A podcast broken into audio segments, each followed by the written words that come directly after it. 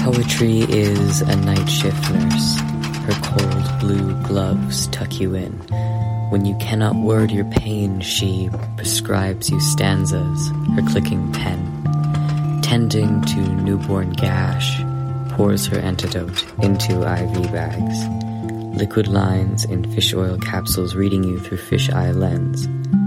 Walk-ins welcome, she draws you in with words like love and dread and sin.